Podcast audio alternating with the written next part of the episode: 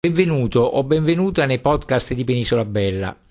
Sono Giuseppe Cocco, divulgatore geografico, ti racconto l'Italia con la guida dei diari dei viaggiatori del Grand Tour, dall'Ottocento ai giorni nostri, e in loro compagnia visito i luoghi narrati, che racconto sul mio blog www.penisolabella.it con i miei ebook e con questi podcast.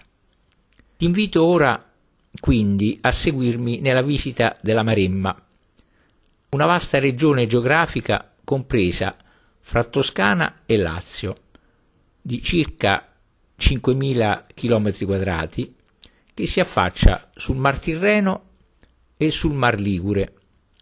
Infatti, oltre a una parte centrale, corrispondente alla provincia di Grosseto, che arriva fino alle pendici del Monte Amiata e delle colline metallifere e fino alla media valle dell'Ombrone, cosiddetta Maremma Grossetana, comprende anche la fascia costiera tra Piombino e il Cecina, la cosiddetta Maremma Livornese, già Maremma Pisana, e si spinge nel Lazio fin verso Civitavecchia.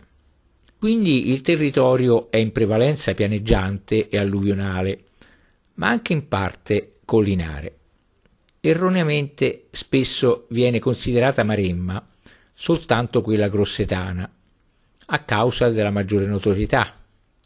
Con il termine di Maremma grossetana, derivante da maretima, corruzione di loca maritima, dove il cordone litoraneo sabbioso il tombolo da tumulus rimaneva chiuso delimitando pochi specchi d'acqua interni, piccole lagune e paludi, si definiva un tempo solo la fascia costiera, denominata peraltro in età carolingia, ma con estensione da Cecina a Civitavecchia, la marittima Reggio. Oggi invece come ho già detto, indica quell'ampio settore della Toscana meridionale, compreso tra il promontorio di Piombino e le colline metallifere a nord, il promontorio dell'Argentario e i colli di Orbetello a sud, infine i monti Amiata ed Elmo ad est e il mare ad ovest. Al suo interno due zone nettamente diverse e due mondi tra loro complementari, quello costiero occidentale e l'altro montano e collinare verso oriente.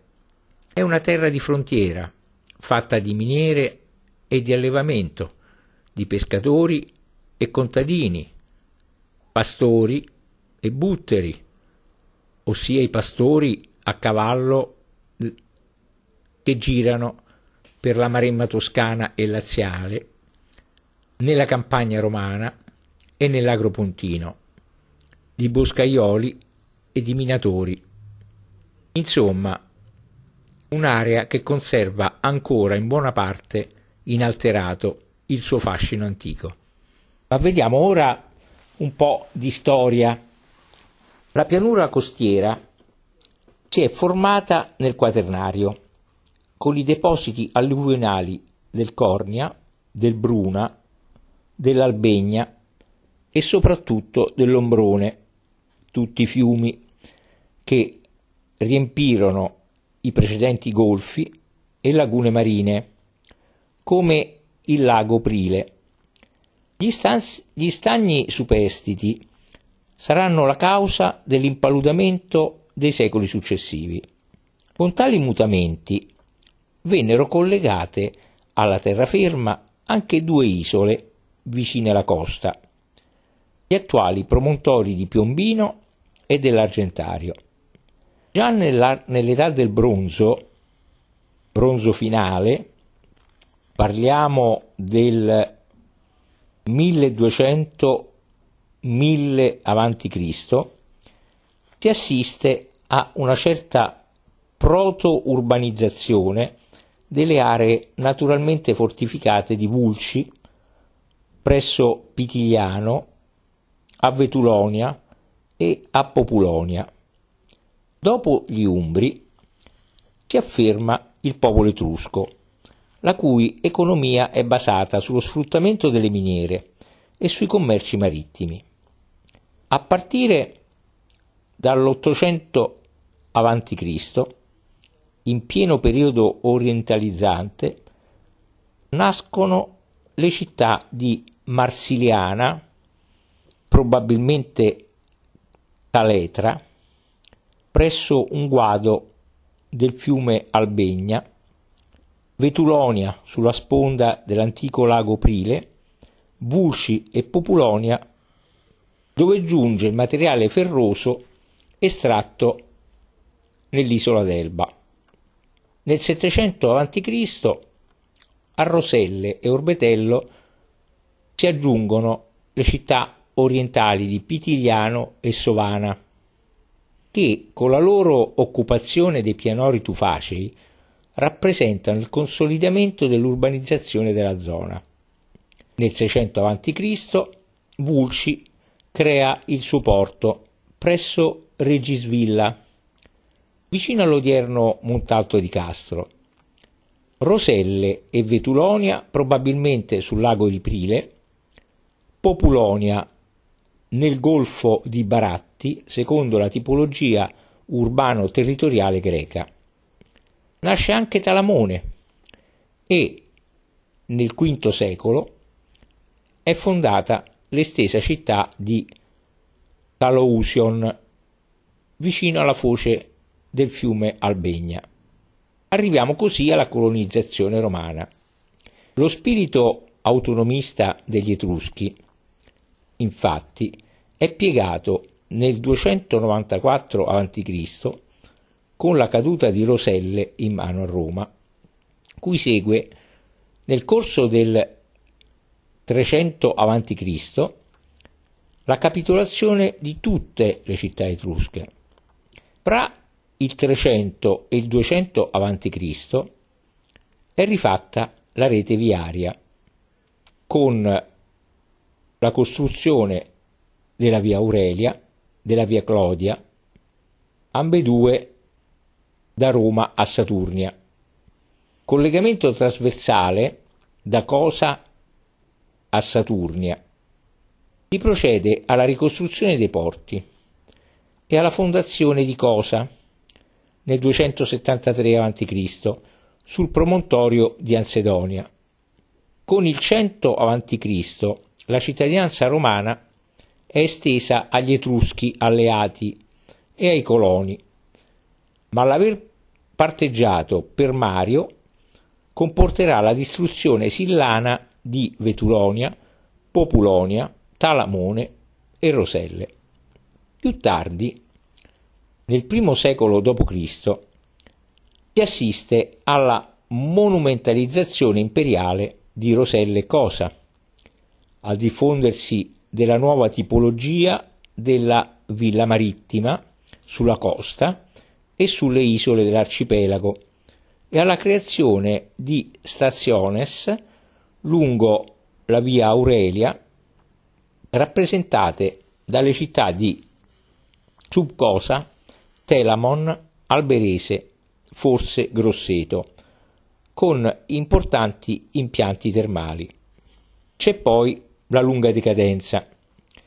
Infatti, dall'economia agraria basata sull'olivo e la, vita, e la vite, si passa in tarda età imperiale alla ceralicoltura e alla pastorizia. Si estendono i latifondi attorno alle ville, cala fortemente la popolazione rurale e inizia anche il graduale abbandono della manutenzione delle vie consolari e dei canali, con conseguente irreversibile compromissione del regime idrogeologico delle pianure costiere. Infine, le invasioni barbariche costringono le popolazioni a rifugiarsi verso le colline interne, mentre la costa si impaluda e inselvatichisce. Dal generale stato di abbandono emerge la Chiesa con il monachesimo e gli elementi polarizzanti del futuro assetto territoriale costituiti dalle sedi vescovili di Populonia, Roselle e Sovana nel 400 e 500 d.C., cui fa seguito, con l'invasione longobarda, un processo di consolidamento sulle alture lontano dalle coste degli insediamenti aperti delle curtes e dei piccoli villaggi a economia silvopastorale. C'è quindi a questo punto l'incastellamento medievale. Il X secolo, l'anno 900, vede il territorio maremmano basato sul cardine del grande latifondo a Pascolo entro i comitati feudali di Roselle e Sovana, appartenenti agli aldobrandeschi di origine longobarda ma di provata fede franca. Inoltre, altri comitati feudali sono quelli di Populonia e Massa Marittima, appartenenti ai della Gherardesca e di Ansedonia, proprietà dell'abbazia delle Tre Fontane. Le Curtes si trasformano quindi in castra, cui se ne aggiungono anche di nuovi. È l'inizio dell'incastellamento.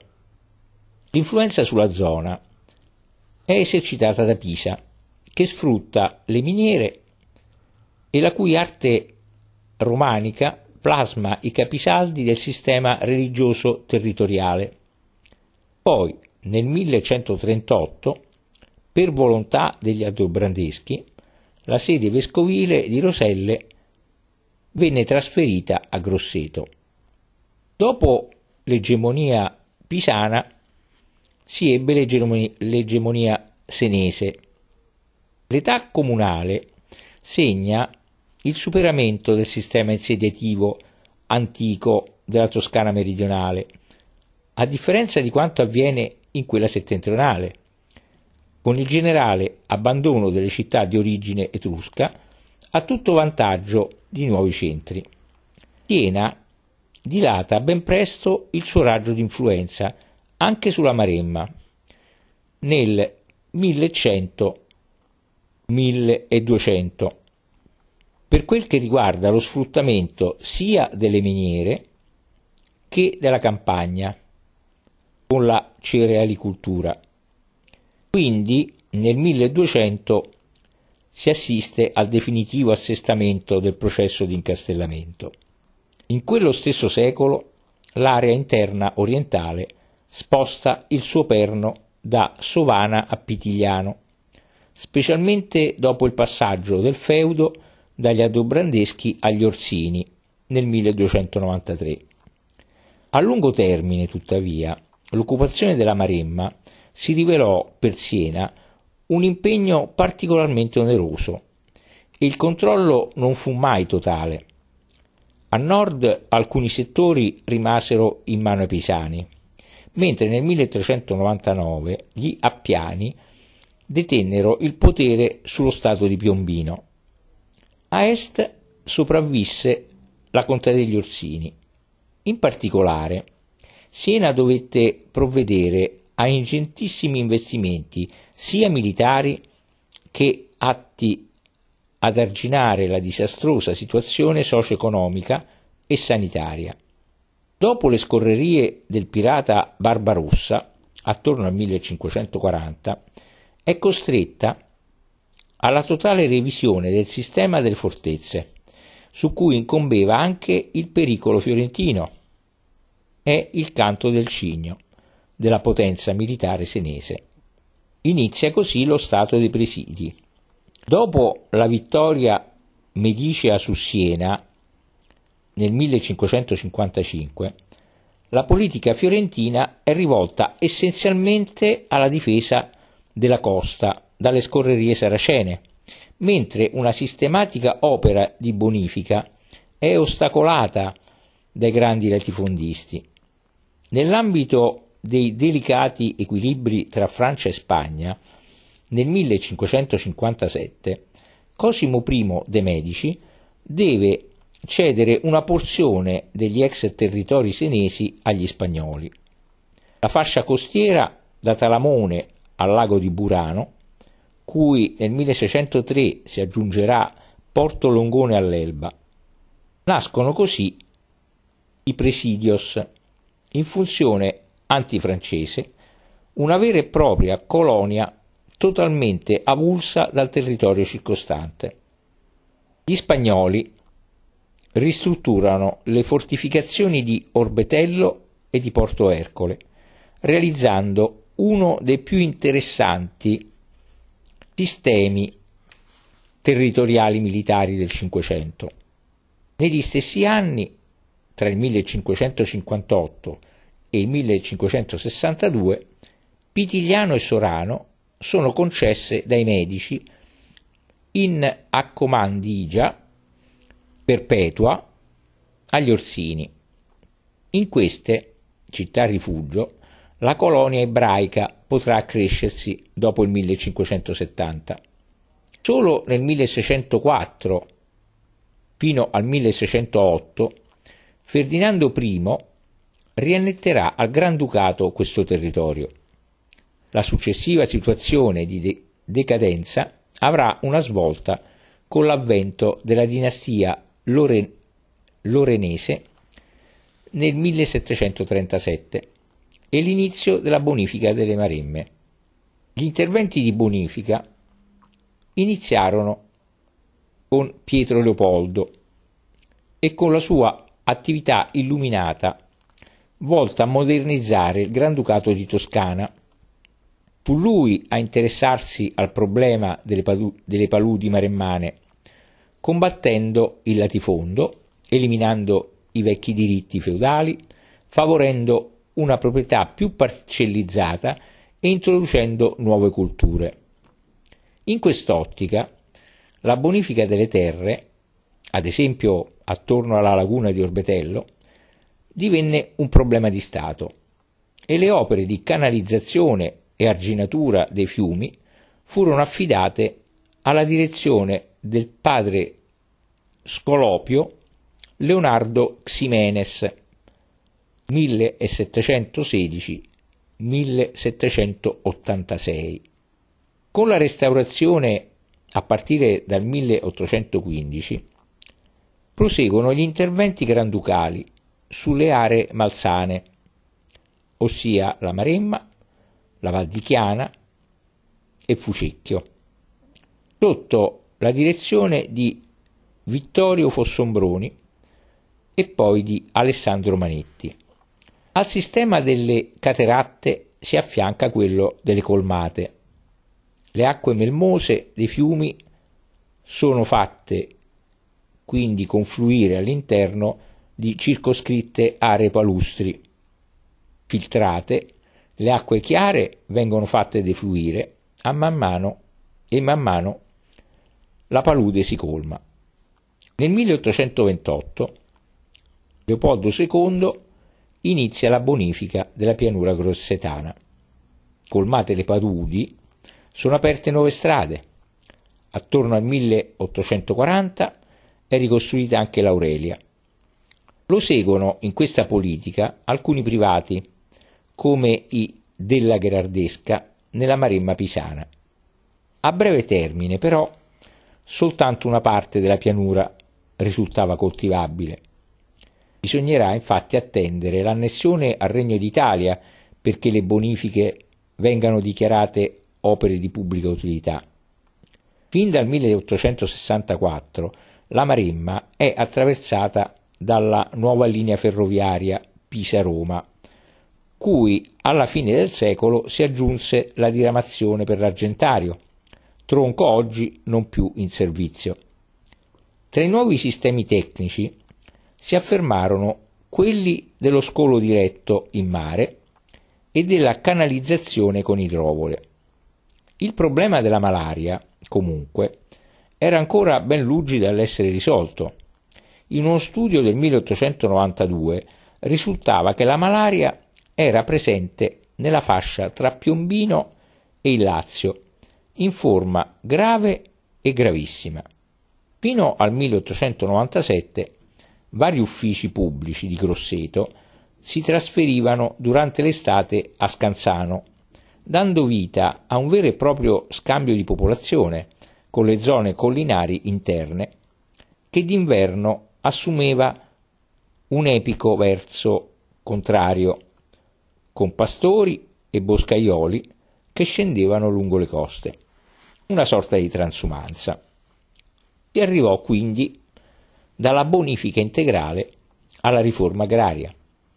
Solo dopo la Prima Guerra Mondiale fu avviata la bonifica integrale, cioè non solo idraulica e sanitaria, ma sotto la spinta dei fermenti sociali dell'epoca, anche agraria, con un'economia basata non più esclusivamente sulla cerealicoltura estensiva. Con la partecipazione dell'Opera Nazionale Combattenti vennero introdotte nuove colture di qualità e nuove razze bovine, potenziate le infrastrutture e favorita l'immigrazione di contadini veneti. Dopo gli interventi del periodo fascista, la regione risultava ormai sufficientemente fertile, ma si deve all'ultima colonizzazione post-bellica, derivante dalla legge del 1950, la definitiva soluzione del problema delle paludi. La riforma agraria attuata dall'ente per la colonizzazione della Maremma tosco-laziale, ossia quella a sinistra del, fiume Ombrone, e dal Consorzio per la bonifica grossetana, quella a destra dello stesso fiume, colpiva il latifondo degli ultimi grandi proprietari e mirava alla diffusione della piccola proprietà, mentre era favorito il nuovo insediamento sparso fino ad allora estraneo alla realtà maremmana in età moderna, basata sui centri costieri e su quelli interni di Crinale e di Sprone. Con queste azioni si delineò un nuovo paesaggio. Il terreno bonificato fu ordinato e geometrizzato mediante ulteriori strade e canali che imprimevano un nuovo aspetto al territorio, mentre assunsero il ruolo di elementi tipici le file di eucalipti frangivento e i mulini a vento per sollevare l'acqua. Un nuovo acquedotto condusse l'acqua del fiume Fiora all'Argentario. La bonifica innescò un processo economico e territoriale di grandi trasformazioni. Tutto gravita ora in direzione della costa, ma con una rete urbana priva di un unico centro polarizzatore. I principali centri, a livello locale e mai regionale, sono Grosseto e Follonica, dove un'incongrua urbanizzazione ha purtroppo compromesso i valori ambientali e culturali costieri. Accanto ai centri nati lungo la ferrovia, per gemmazione dagli antichi borghi di Sticciano, Scarlino e Monte Pescali, aumentano tutti i nuclei di pianura, specialmente quelli come Albinia, posti tra la ferrovia e la via Aurelia, arteria potenziata a partire dal 1960. Il proliferare quasi continuo di centri litoranei della nuova Maremma ha incrementato il turismo, che è diventato elemento economico fondamentale per l'area, assieme all'agricoltura, dopo la crisi delle miniere non senza timori di compromissione del paesaggio e dell'ambiente naturale con i suoi ecosistemi. Per arginare la nuova malaria della cementificazione sono state create alcune aree cuscinetto protette. Il Parco Naturale della Maremma, istituito con legge regionale del 1975 e all'avanguardia in Europa.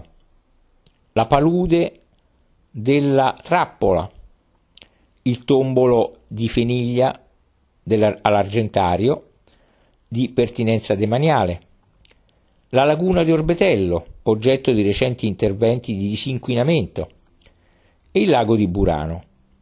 Con queste iniziative l'aspettativa era ed è ancora che con il concorso anche dei comuni della costa e dell'interno, significativo il progetto per il futuro parco delle miniere in fase di elaborazione da parte del comune di Gavorrano, si arrivi alla definizione di un complessivo piano per l'intero comprensorio della Maremma, capace di coniugare esigenze di tutela ambientale e programmi di sviluppo economico e sociale.